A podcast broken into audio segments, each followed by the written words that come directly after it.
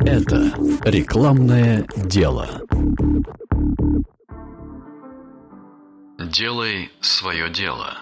Научись отличать свое дело от не своего.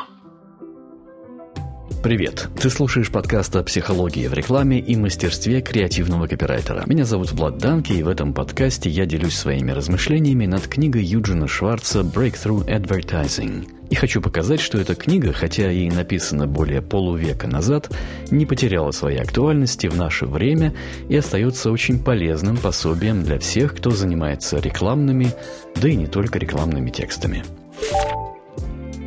Прошлый выпуск я посвятил теме идентификации предмета рекламы посредством его персонификации, ну, то есть способом манипуляции с личной самооценкой и самоопределением того, на кого эта реклама рассчитана.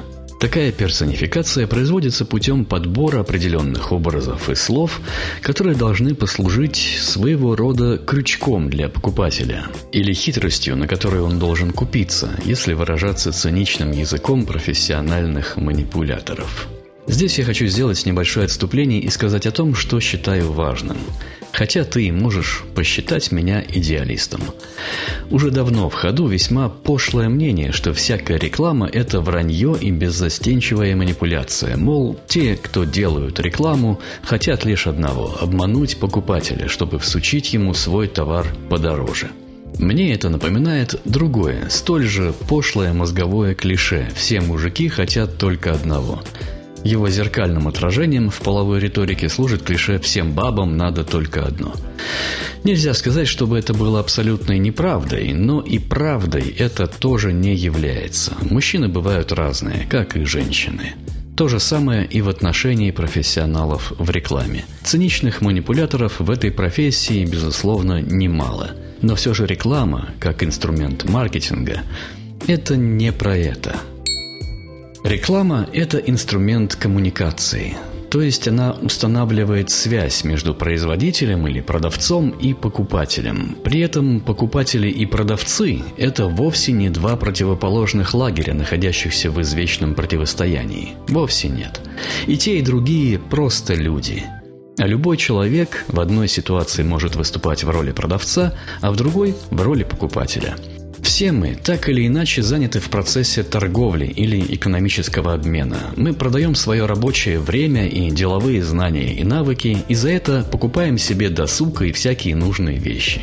В действительности современный человек постоянно включен в отношения взаимовыгодного обмена – что вполне можно назвать процессом купли-продажи.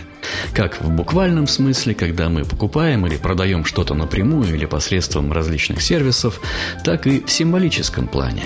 Например, семейные отношения – суть не что иное, как взаимовыгодный обмен ресурсами, как психологическими, так и материальными – это может прозвучать для тебя цинично, но если ты обратишь внимание на то, как устроены отношения в наиболее консервативно традиционных семьях, то там торговля ресурсами видна порой даже без всякой психологической оптики.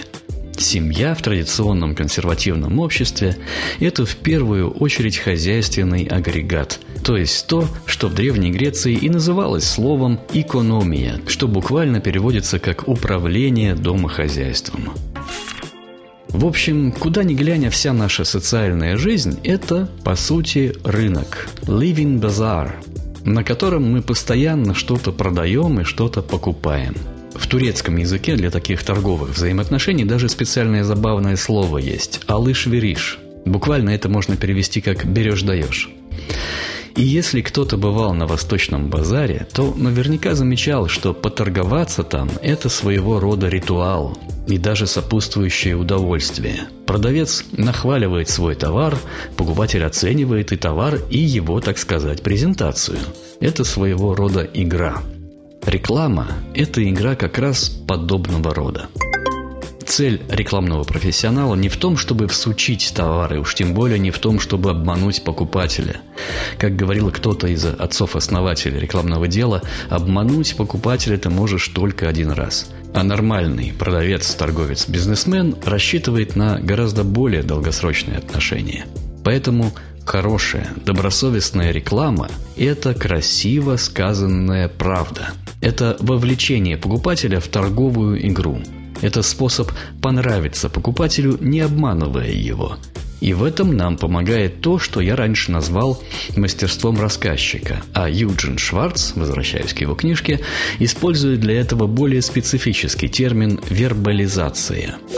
Юджин Шварц подсказывает нам три наиболее распространенных способа рекламной вербализации, три приема усиления своего рекламного заголовка. А заголовки в рекламе, как мы помним, это чуть ли не самое главное. Они таковы. Усиление в размере, усиление в качестве и усиление в интересе.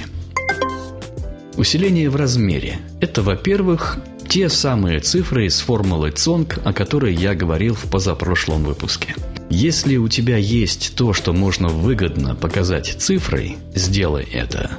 Кэшбэк до 10% плюс 1000 рублей сразу. На 150% дольше. Всего через 5 секунд.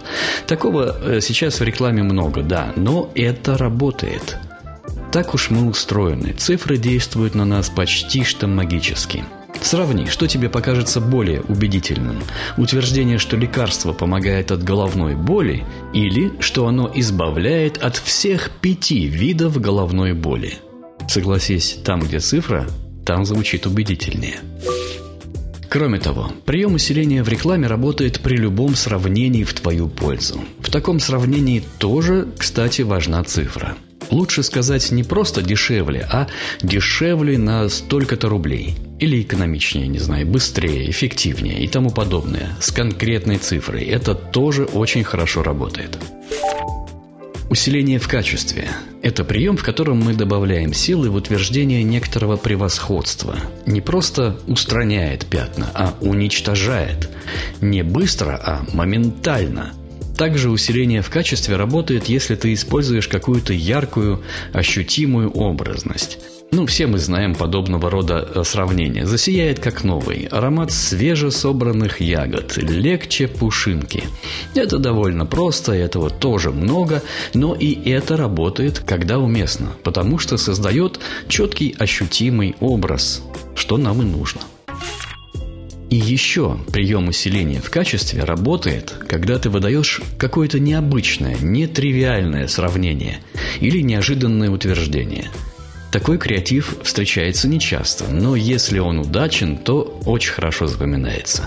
Помнишь, как недавно в рекламе одного мобильного оператора было не тариф, а тарифище? Вроде бы ничего особенного, а запомнилось именно из-за нетривиальности – Примеров различных вариаций этого приема усиления в качестве можно приводить много, но все они строятся, в общем-то, на том, что ты показываешь или лишь подсказываешь сравнение чего-то привычного с чем-то новым. И очень хорошо, если это будет нечто неожиданно новое. В общем, богатое поле для креатива, если не лениться и не хватать первое, что пришло в голову. Ну и, наконец, усиление в интересе. Это такой заголовок, который целиком посвящен тому, чтобы перенаправить внимание на дальнейший текст. Как правило, в таких заголовках дается намек, какая-то замануха, как мы говорим, и про сам продукт иногда даже ничего не говорится. Очень часто это бывают вопросы – еще чрезвычайно популярным в последнее время стало использование отрицательно-побудительного клише типа «не покупайте это, пока не узнаете, что мы хотим вам сказать». Я встречаю это настолько часто, что это уже выглядит какой-то пошлостью. Собственно, в этом и состоит беда всех удачных рекламных приемов. Их начинают копировать все, кому не лень, и они очень быстро теряют свою эффективность. Когда-то московская риэлторская фирма вывела на рынок слоган «Нас рекомендуют друзьям», взяв его из собственного исследования клиентской базы. Этот слоган очень быстро стали копировать все подряд, и через пару лет он превратился просто в затертый рекламный штамп, на который, по-моему, просто перестали обращать внимание, как на надпись «без ГМО». В общем, любая новинка хороша, пока она новинка. И в рекламном деле это особенно актуально. Это все, что я, в общем, хотел рассказать о вербализации, а в следующем выпуске я чуть подробнее рассмотрю три уровня творческого подхода в мастерстве копирайтинга. Это был одиннадцатый выпуск подкаста «Рекламное дело». Меня зовут Влад Данки. Впереди еще много интересного. Музыкальное оформление для подкаста предоставлено порталом Royalty Free Stock Music mixkit.co. Это рекламное дело –